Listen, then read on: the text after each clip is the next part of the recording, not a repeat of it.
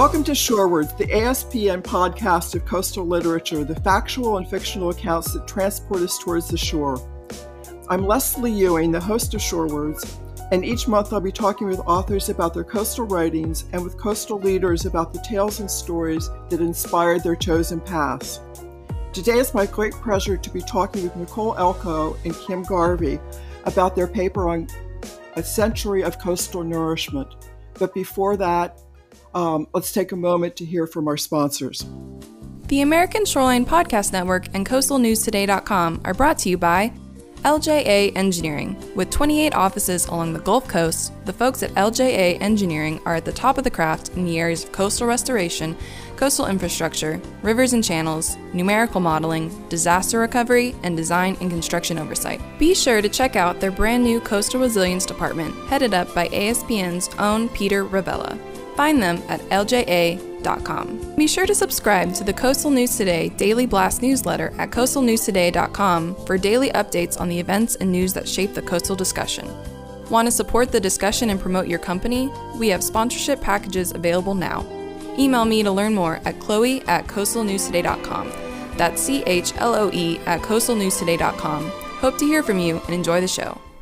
So, Nicole and Kim, you've got this great paper out. Of course, it wasn't in Shore and Beach, but it was a wonderful article about coastal nourishment. And um, just as an introduction to our listeners, uh, Nicole is the science director for American Shore and Beach Preservation Association, and Kim is the president of California Shore and Beach Preservation Association.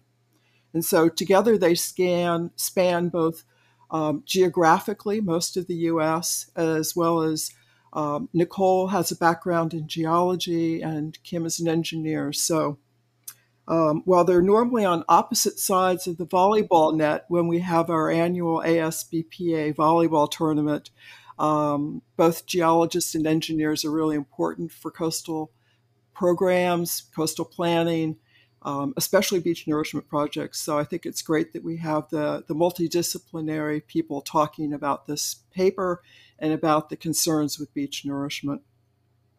So to start, Nicole, can you introduce people to yourself other than what I've briefly said and explain your interests in the coast and what you've been doing?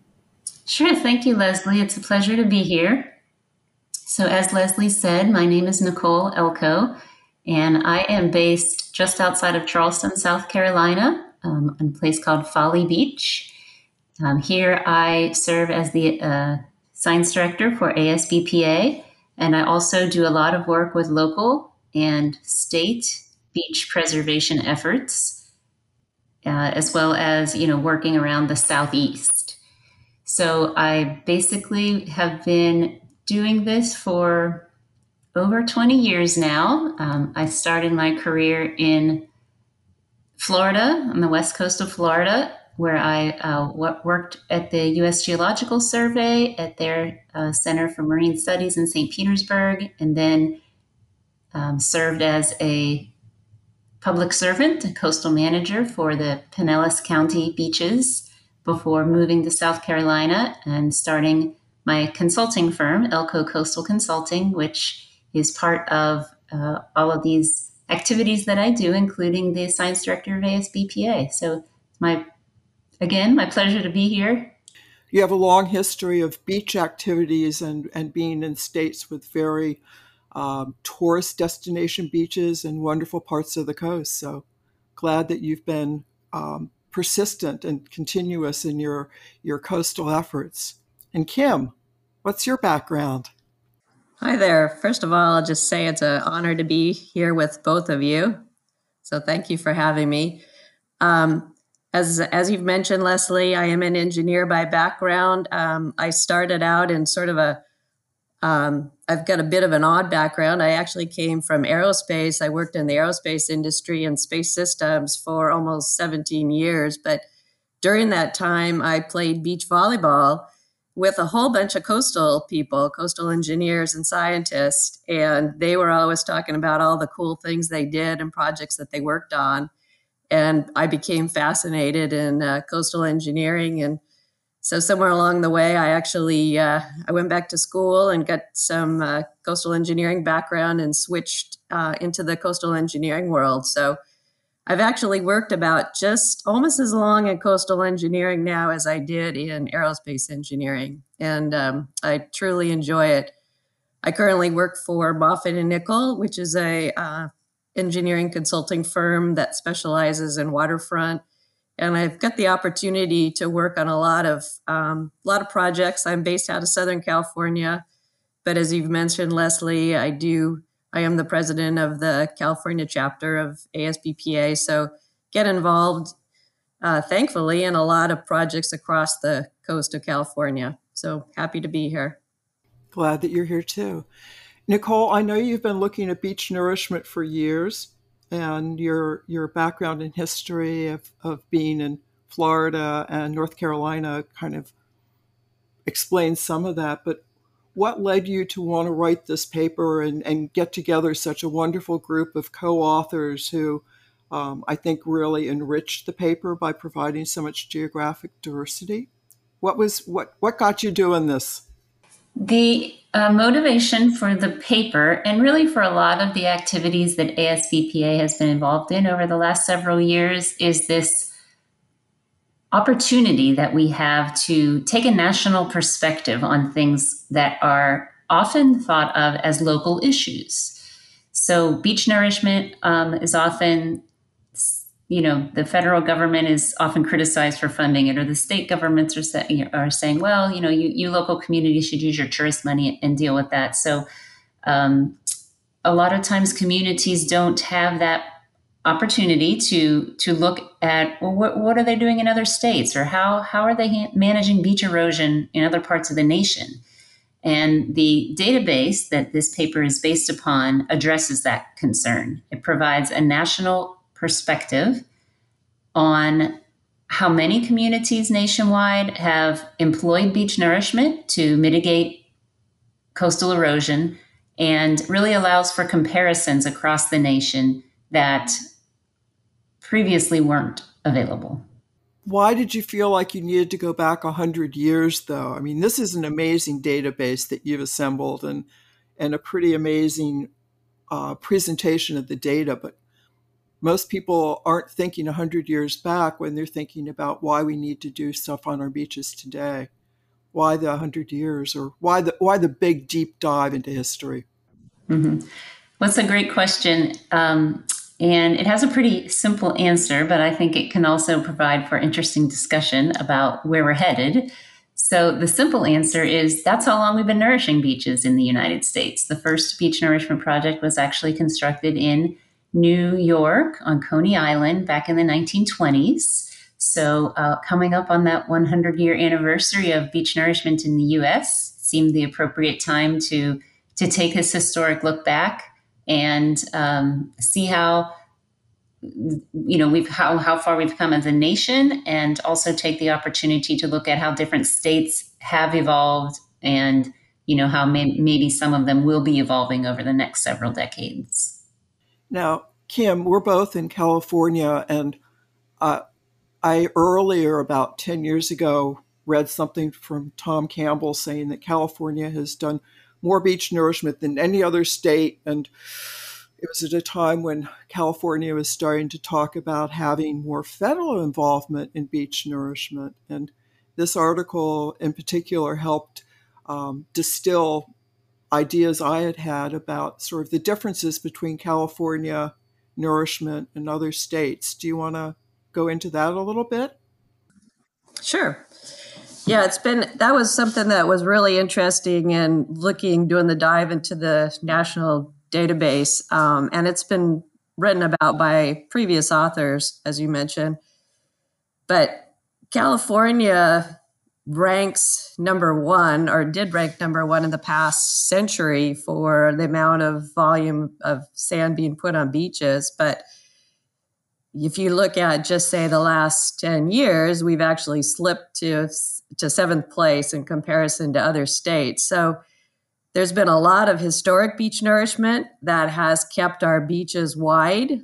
Um, But over the last 10 years, um, as is pretty evident, if you look at a lot of beaches, um, particularly in Southern California, a lot of those beaches eroded, and it's and it's due to the to lack of nourishment. Um, there's been some papers written where citing that beach nourishment has provided.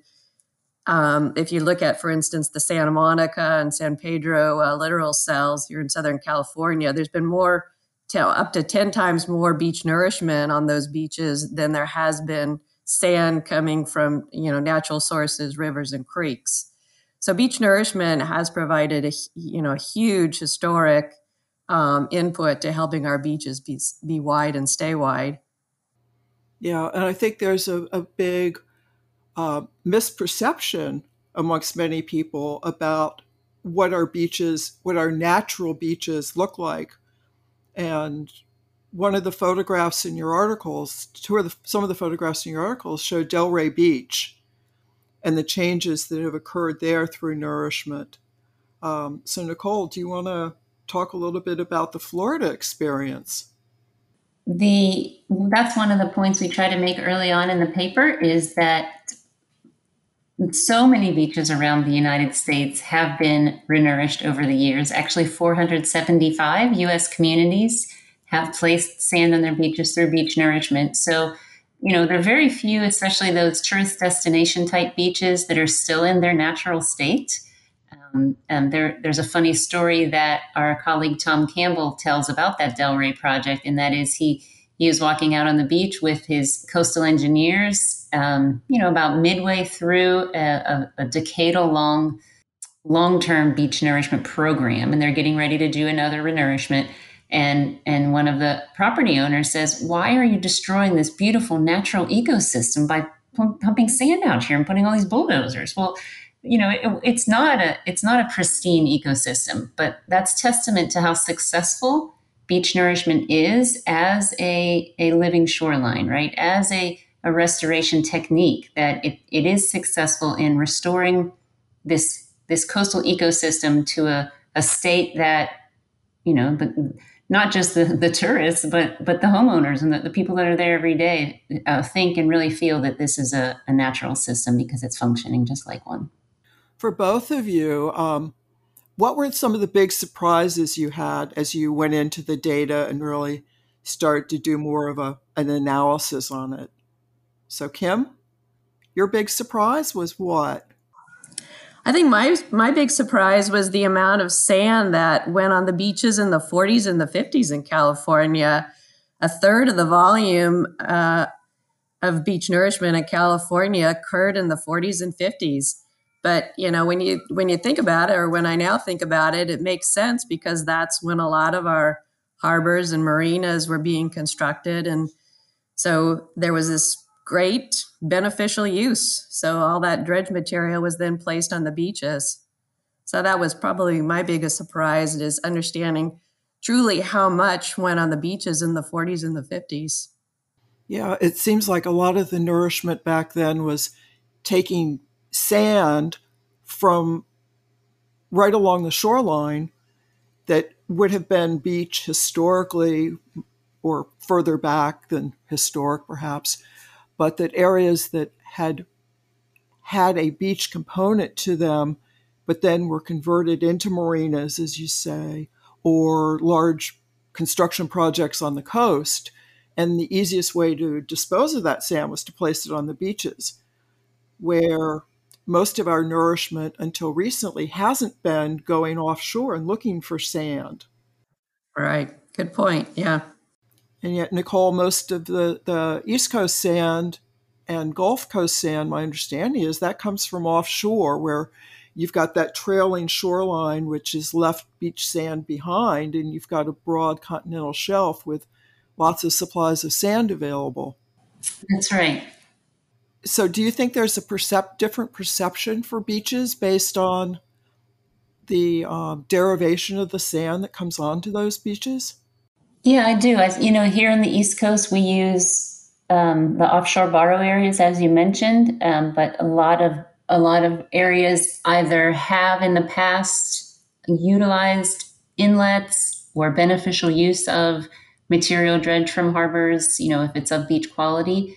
And that that sediment is normally the sand that's probably just eroded or just moved off the beach and, and transported into the harbor. So it's typically of, of better, um, it's a better match for the existing sand on the beach. And, and you do, you do see uh, a trend nowadays that the, the stakeholders seem to prefer that, that sand versus the offshore sediment. There, I think there's also a public education aspect of whenever we do put sand on the beach and that sand is dark, um, I don't, I, I have encountered it many a time where the public thinks because it's dark, because it's come from the bottom of a harbor when it's initially put on the beach, that somehow it's contaminated or bad. Um, but time and time again, that that sediment bleaches out and becomes a nice sand color. But there's always a public perception uh, for initial beach nourishment that that sand is is not good sand because of where it came from. So that that maybe is something that we can do better in terms of public education in the future. Nicole, I haven't forgotten about you for surprises in this paper. Your, your surprises are going to be kind of interesting because you've been involved with this so long. But did anything come out that made you go, "Oh"? Yes, in fact, um, two big things really jumped out at me. One was the remarkable fit of the exponential curve to the U.S. beach nourishment volume over time. You know, how much sand we've been placing on the beaches has literally increased with a with an R squared value of 0.978, right? Fit, which is remarkable for anyone who's a statistician. Um, over time, the, the volume of sediment that we've been placing on our beaches right, is increased exponentially. Now, now that is surprising for a number of reasons. You know, dredging costs have gone up tremendously in the last decade. So one might think that perhaps uh, communities were easing away from beach nourishment. Not the case. Um, the other big surprise to me was that although we have placed uh, 37 million cubic yards of sand on our beaches over the last 10 years, that when you normalize that by the length of shoreline that we have in the US, we're actually only placing 4.6 cubic yards per foot. You know, if, for every foot of beach, we're only placing less than five cubic yards a foot per year on those beaches. So it's not a tremendous it's not a tremendous volume of sand relative to the tremendous uh, length of coastline that we have in the U.S.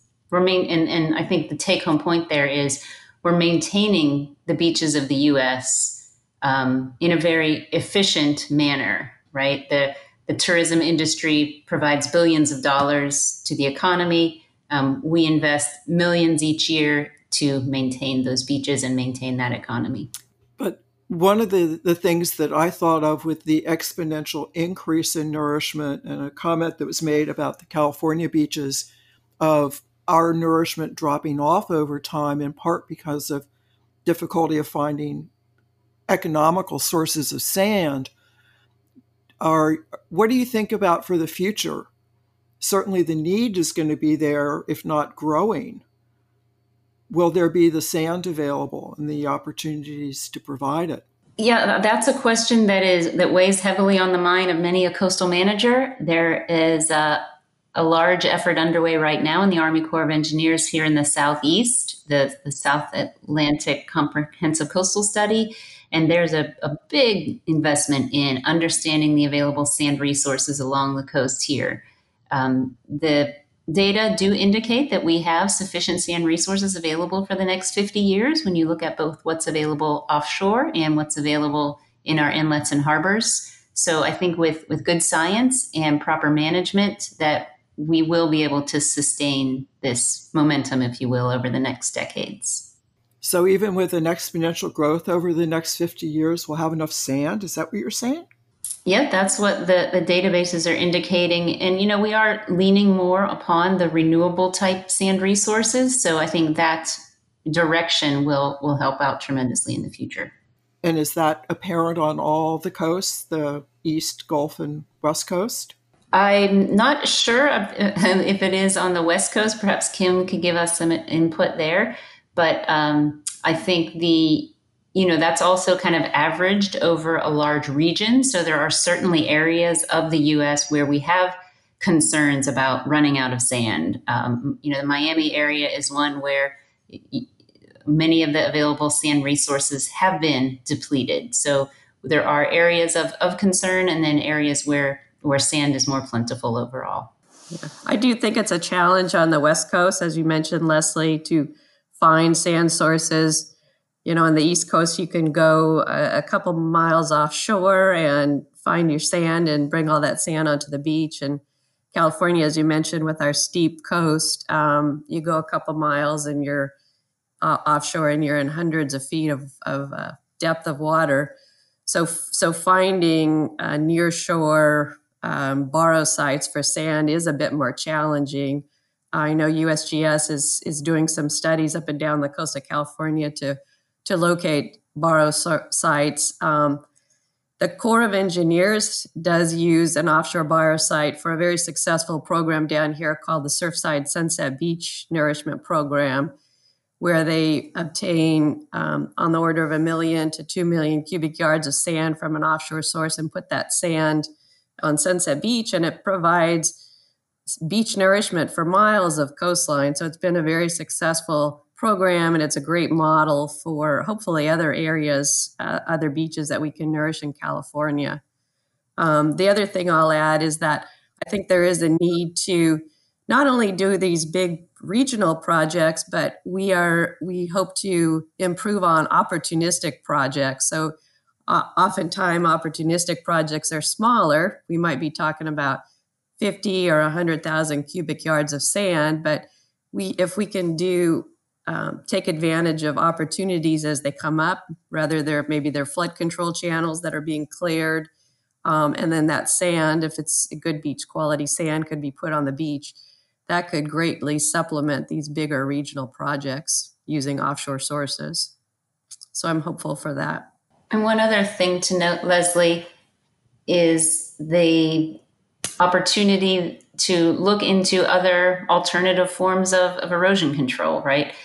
Beach nourishment alone is one tool in the coastal management toolbox, and the paper does address this. You know, there's a spectrum of of uh, technologies available to us from you know on one end you have armoring and, and, and coastal structures, and on the other end you have managed retreat.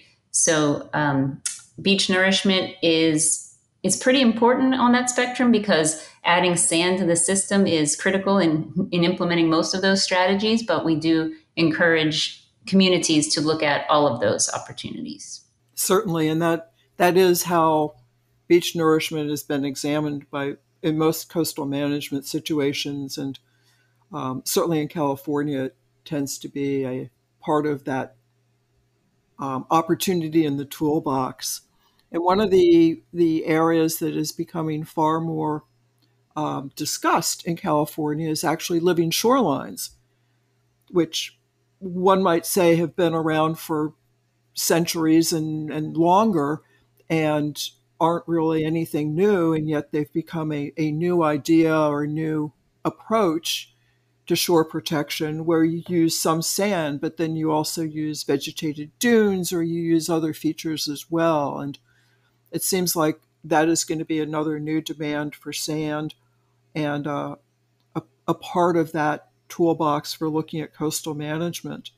And um, I know dunes have been a, a, major part of many beach projects along the East Coast for a number of years, but do you see that becoming more of a, a term used in talking about nourishment of a living shoreline effort? Absolutely. Uh, the, the president of ASBPA likes to say that beach nourishment was the original living shoreline. Um, you know, we, there are a lot of projects that we used to call them hybrid projects, and I think some engineers still use that term for the ocean side projects that you know might resemble what is a living shoreline project now, maybe on an estuary or or, or backside of a barrier island, where there's a combination of perhaps a, a sill or a coastal breakwater or a structure, perhaps even buried in the dune.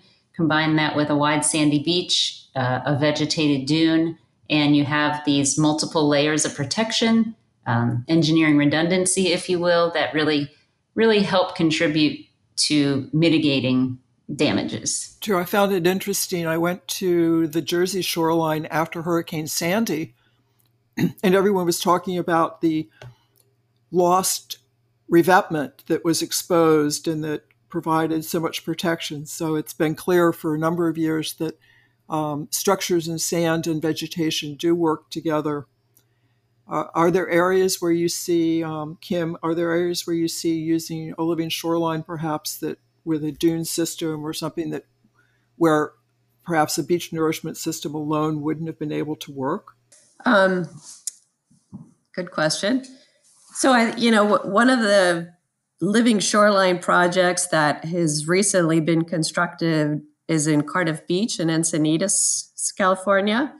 And that's a great example of a, as you mentioned, sort of this hybrid project where you have a, a sort of a, I call it a backstop or last line of defense rock revetment, which is protecting the Pacific Coast Highway that runs along that shoreline, directly along that shoreline. But on top of that rock revetment, which you would never know was there, is a, a, a nice wide sandy beach and vegetated dunes. And so it's a, a great example of being able to use this hybrid approach where you typically have a on a normal day you have a nice wide sandy beach with beautiful vegetated dunes but in the case where maybe that's that sandy beach is not being able to be nourished for whatever reason or you have a significant storm event you have that backstop last line of, of defense rock revetment protecting the pacific coast highway so so yes i do think there's definitely opportunities for these hybrid approaches and so nicole where do you what do you want to use this paper to do? Who are you going to be sending it to, or have you sent it to that you want them to read it to say, aha, what, what's the ASBPA approach to using this article? We are um, promoting the article as uh, both a historic overview of uh, beach nourishment and also a, an educational opportunity for our members and other coastal communities. You know, the stakeholders of ASBPA really are the, the local coastal communities of the US. And we want them to understand the investment that has been made in our beaches over the last century, um, the importance that that really the federal, state, and local governments have placed upon them by by making that investment, and then you know to understand that it, it's economical, right? It's not it's not this waste of money that that that sometimes is criticized for being. It's actually um, you know we're placing a very small amount of sand on our beaches, really in the in the grand scheme of things to protect uh, the entire U.S. coastline. So all those educational messages are really important for us to get across. Um, I noticed, though, that while the Great Lakes states have done some nourishment, it's a very small amount and they weren't discussed. Do you think they've got a different story to tell than the East Gulf and California coasts?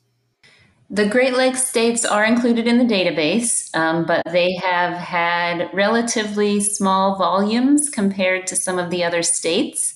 So the, there was so much information for us to attempt to consolidate here and present. We, uh, we, we focused on the states with the largest programs um, in hopes that other community or other states that are looking to expand their state management programs could learn from those um, experiences in Florida, California, New Jersey, uh, and the Carolinas and other other states that have had programs in place for many years. So the Great Lakes do a lot of um, beneficial use. They place a lot of sediment from sandy sediment from harbors um, on the beaches and even a lot more in the form of nearshore berms, which is allowed to, to migrate on shore, but it's just a much smaller scale system. So whereas we're typically dealing with million cubic yard projects on the open ocean coasts of the US, we're generally dealing with kind of an order of magnitude lower volume projects on the on the Great Lakes. So Kim, what do you have next going on for papers that might go into Shore and Beach or elsewhere? What are you up to next with this with a study into beach nourishment?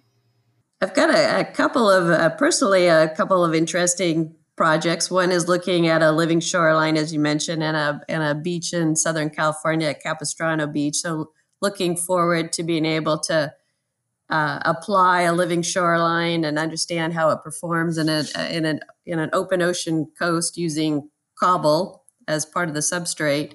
Um, also, uh, I don't know if it's I can do a plug now for California Shore and Beach Preservation Association. We have an upcoming webinar series that's about sediment along the California coast and the cha- changing landscape. Our, our first in our series of webinars is on March 1st. So that's going to be a great series. Hopefully, everybody can participate in that. And Nicole, as science director, what do you see doing next with this, or where are your next projects going to be? Yeah, we always have many initiatives going on at ASBPA Science and Technology, but in terms of this one in particular, we um, hold an annual update to this nourishment database. So there'll be, uh, and we start that every April. So we'll be excited to crank that up again here to have our regional managers reach out to local coastal managers around the US to see what projects were completed in 2020 and, and update that into the database. Um, and then we're really excited that the US Coastal Research Program provided funding to um, Tiffany Roberts Briggs at Florida Atlantic University and one of her graduate students to take a deeper dive into this database and um, do some additional analyses. So we'll be really excited to see the outcomes of that research and an upcoming publication. Uh, we'll be sure to get something in Shore and Beach with the results of that one. Great. Thank you for the Shore and Beach plug, by the way. Uh, any closing comments you want to make? Anything that um, you were expecting me to ask you I never got around to that you want to you want to highlight? Well, if it's possible, I'll, I'd be happy to share a link to the, this paper that we've been discussing today with the listeners. Wonderful. Thank you so much. We'll put that into the blurb that discusses this podcast.